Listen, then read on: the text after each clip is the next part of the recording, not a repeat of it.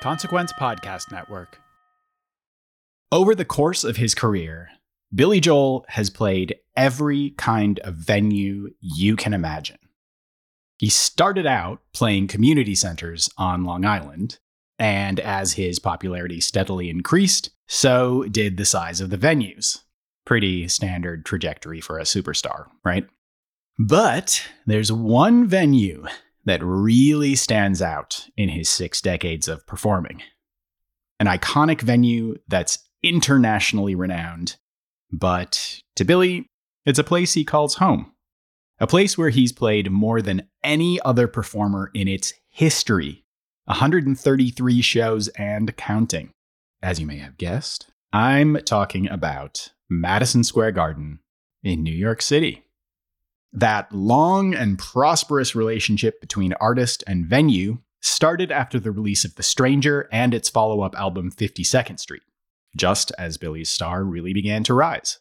And Ken Weinstein, the co founder of music publicity firm Big Hassle Media, was lucky enough to attend Billy's very first show at Madison Square Garden in 1978. The Stranger came out, and that was a big record for me and all of my friends. We all were just obsessed with it, obsessed.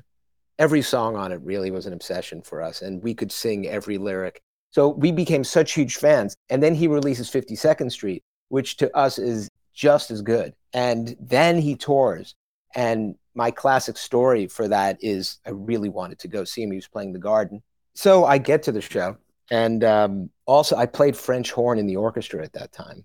And this guy, Bruce, was playing French horn as well with me. And he got first row tickets behind the stage.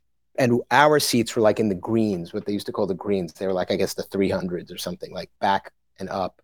And Bruce said to me, uh, You got to come down here, my tickets, come visit.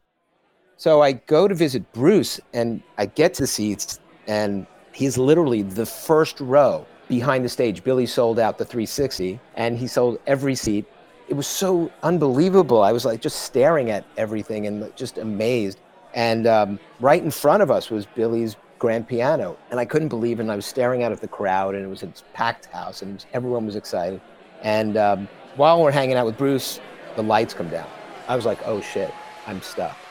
I was like actually scared. I was like, "How am I going to get back to my seats and my friends and all this shit?" I kind of was freaking out.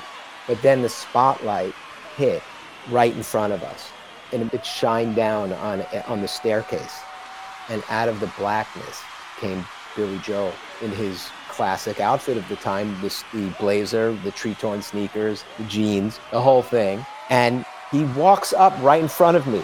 Bruce and I are completely gaga at this point and screaming our heads off. And it was just so surreal. I couldn't believe it was happening. And um, he walks up the steps, sits on the piano stool right in front of us, looks around, twirls. It was one of those like stools that twirls, just gliding in, in a circle, just like looking at all the people and taking the moment in. And then he leans into the microphone without saying a word and just goes. And the place went ape shit. and I I it's hard to. I'm getting chills even telling the story now because I can picture the feeling and being there so well, and it was such an amazing moment. And you know, it sort of is that moment when I think about my life in the music industry. It's like I was meant to be here. You know, like that. I felt that at such a deep cellular level. It it was sort of the moment of like, okay, I'm going to experience this again, no question.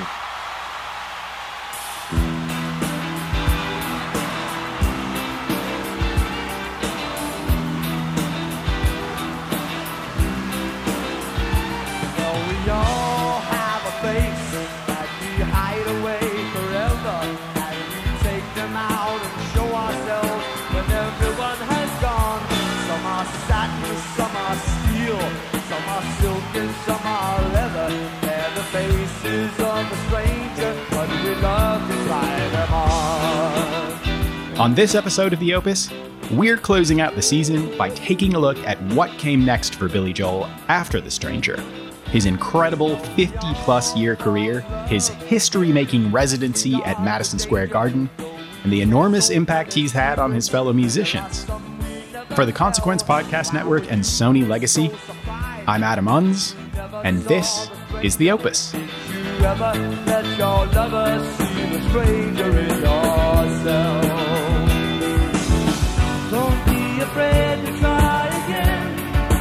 Everyone goes south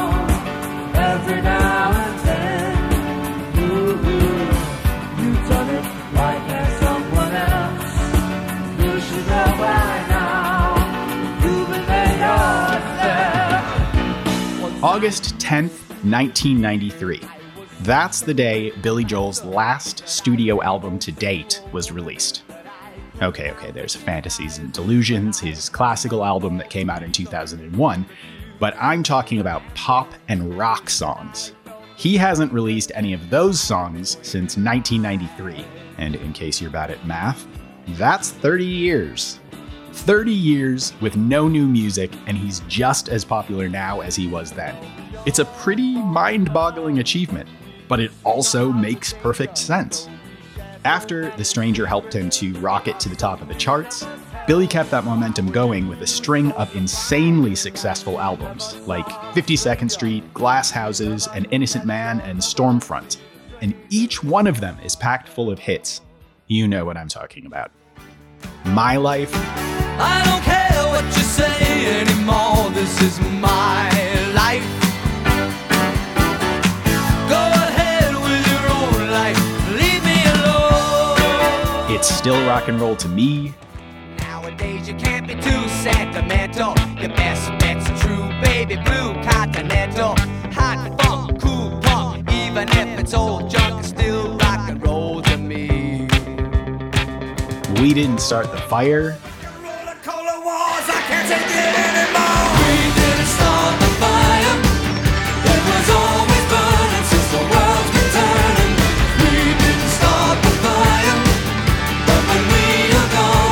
still burn on? And of course, Uptown Girl.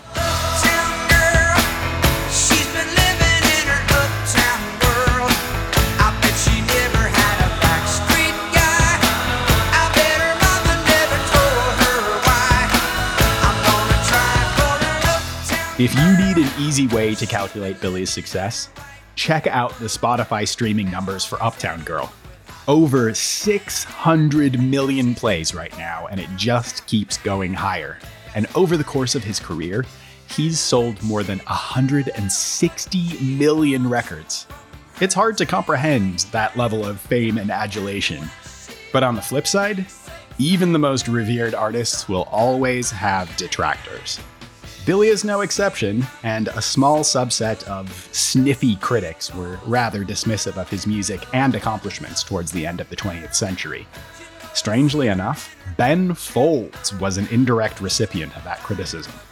I think the 90s were very unkind. Well, every era is, is relatively unkind to the era before as it's trying to make its way. But Billy Joel, I felt, was particularly a target. And I'll tell you how I, I feel like I have insight to that because every single bad review of my band's music in the 90s included some mention of Billy Joel.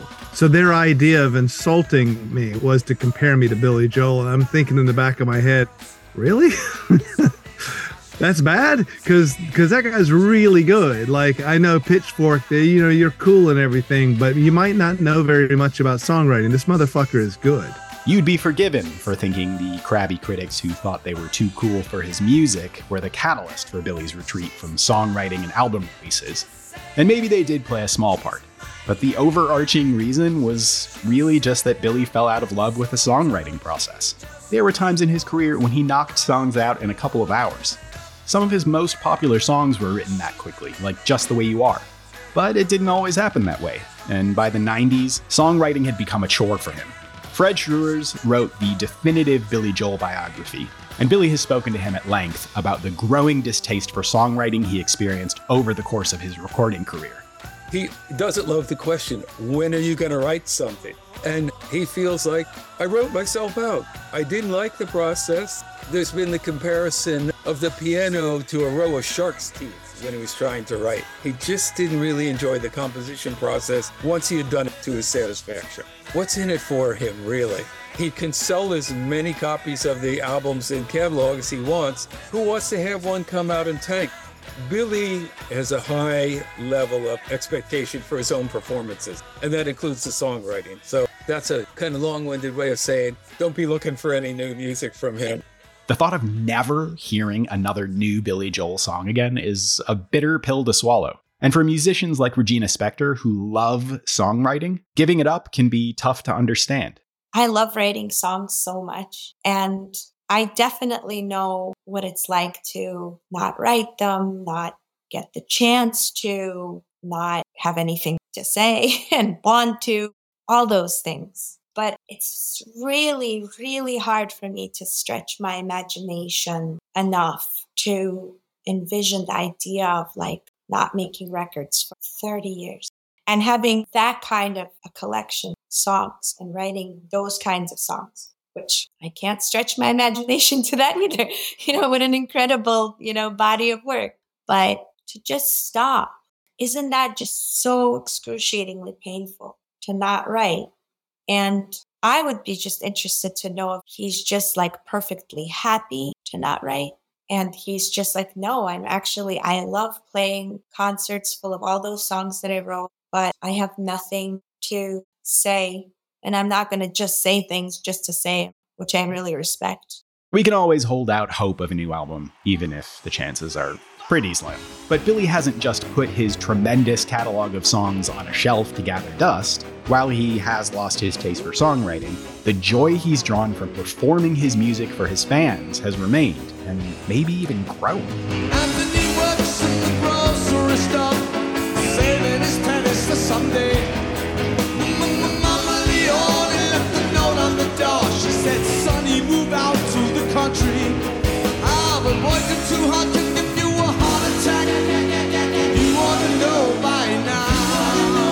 When Billy's on stage, fans like Anthony Ranieri from Bayside see his passion for music shining through. Well, he loves music, and that is such an important but like somehow overlooked part of making music is to love music, and that's how you play the same song for 45 years live, you know, thousands and thousands and thousands of times and still make it exciting is that it's got to be exciting for you and he he just obviously like from the earliest recordings to him playing the garden now he just so obviously loves music He loves that the fans love it too. He's spent his entire career giving the crowds the hits they crave, even if it's meant playing the same songs over and over. And singer songwriter Rozzy really admires that dedication. I think it's incredibly selfless that he'll keep playing live and give these people the hits they want. I take issue with an artist that will play live and either refuse to play the hits or really change the hits, like musically. I actually take a lot of issue with that because I, I actually think it's selfish. When I put out a song, it's not mine anymore. But if I'm the one who wrote it and can sing it, it's my job to sing it for people. And I would do that for one person or 50,000. Those amazing songs are at the heart of Billy's live shows, but there are some other ingredients that help to make him so special. A huge part of his staying power as a performer is that voice. It's barely changed, even after a half a century of thrilling crowds. He sounds the same, except he's like, you know, I don't know, however old he is. How old is Billy Joel? He's in his 70s. He sounds amazing. He's held up really, really well. This is Ben Folds again. I remember Elton telling me one time he was very frustrated because they were doing a tour and Billy Joel insisted on having every other night off for his voice.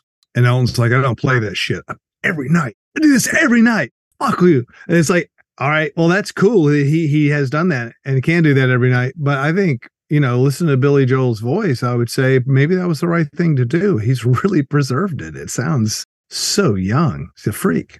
Another part of Billy's ongoing success as a live performer is his personality.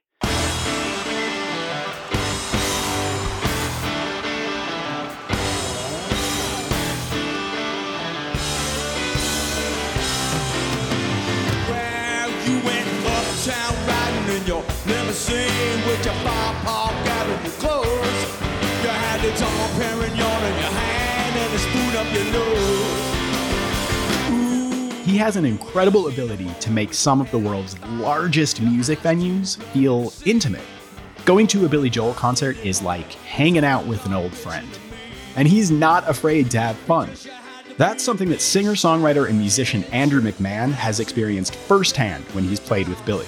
The shows, even to this day, are a masterclass in showmanship. He has this, I don't know if it's a, a gag, but it's certainly for me and my bandmates, it's been one of our favorite things about getting to finish a set and then roll out and watch him play. Most of the times we play with him, it's been summertime outside, you know, usually a old stick or whatever, and he has a fly swatter he keeps with him on stage. And he's swatting flies throughout the whole gig. Who else could pull that off?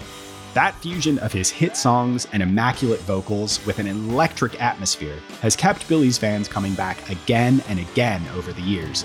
And although he's occasionally threatened to retire, he's found a way to keep performing without maintaining a hectic international touring schedule.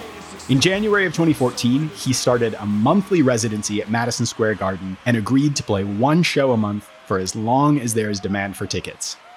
And boy, is there demand. Thank you. To New York City. Welcome to Madison Square Garden.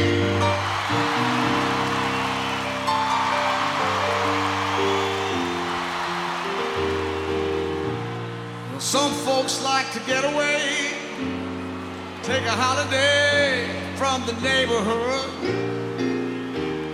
Have a flight to Miami Beach or Hollywood. Taking a Greyhound on the Hudson River line. I'm in a New York state. It's been nearly a decade, and those shows are still selling out.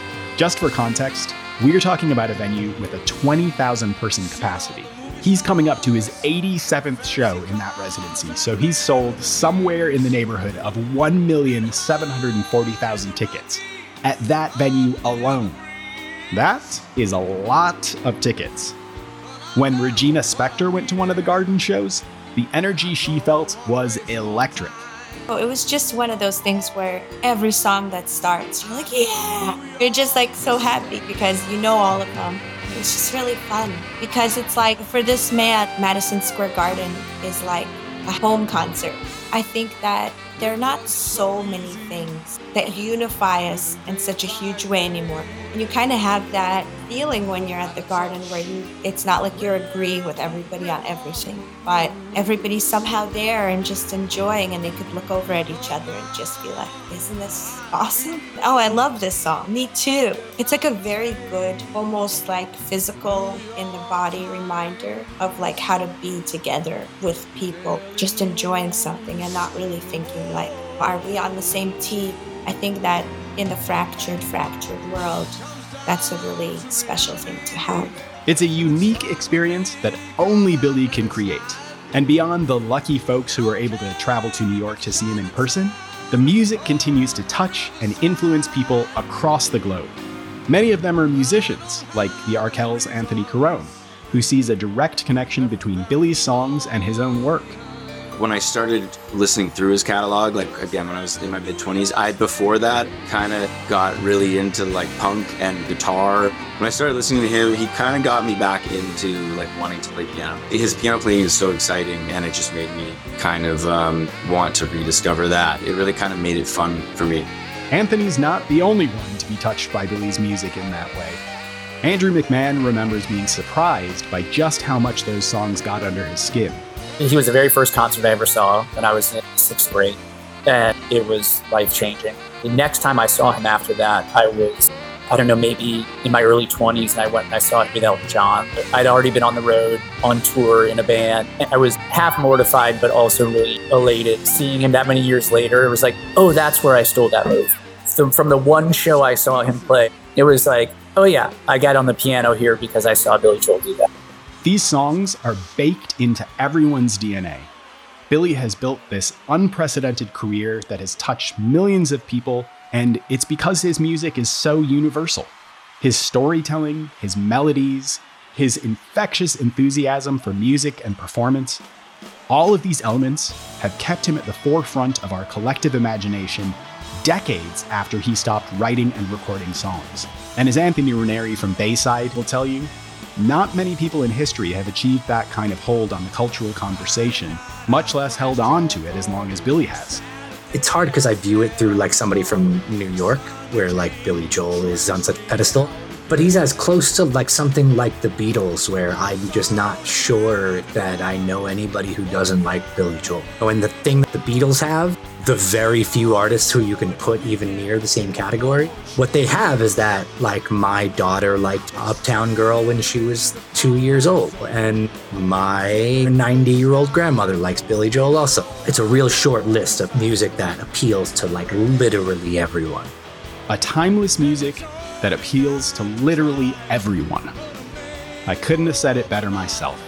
So you said that only proves that I'm insane. You may be right.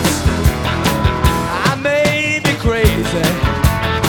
Oh, but it just may be a lunatic you're looking for.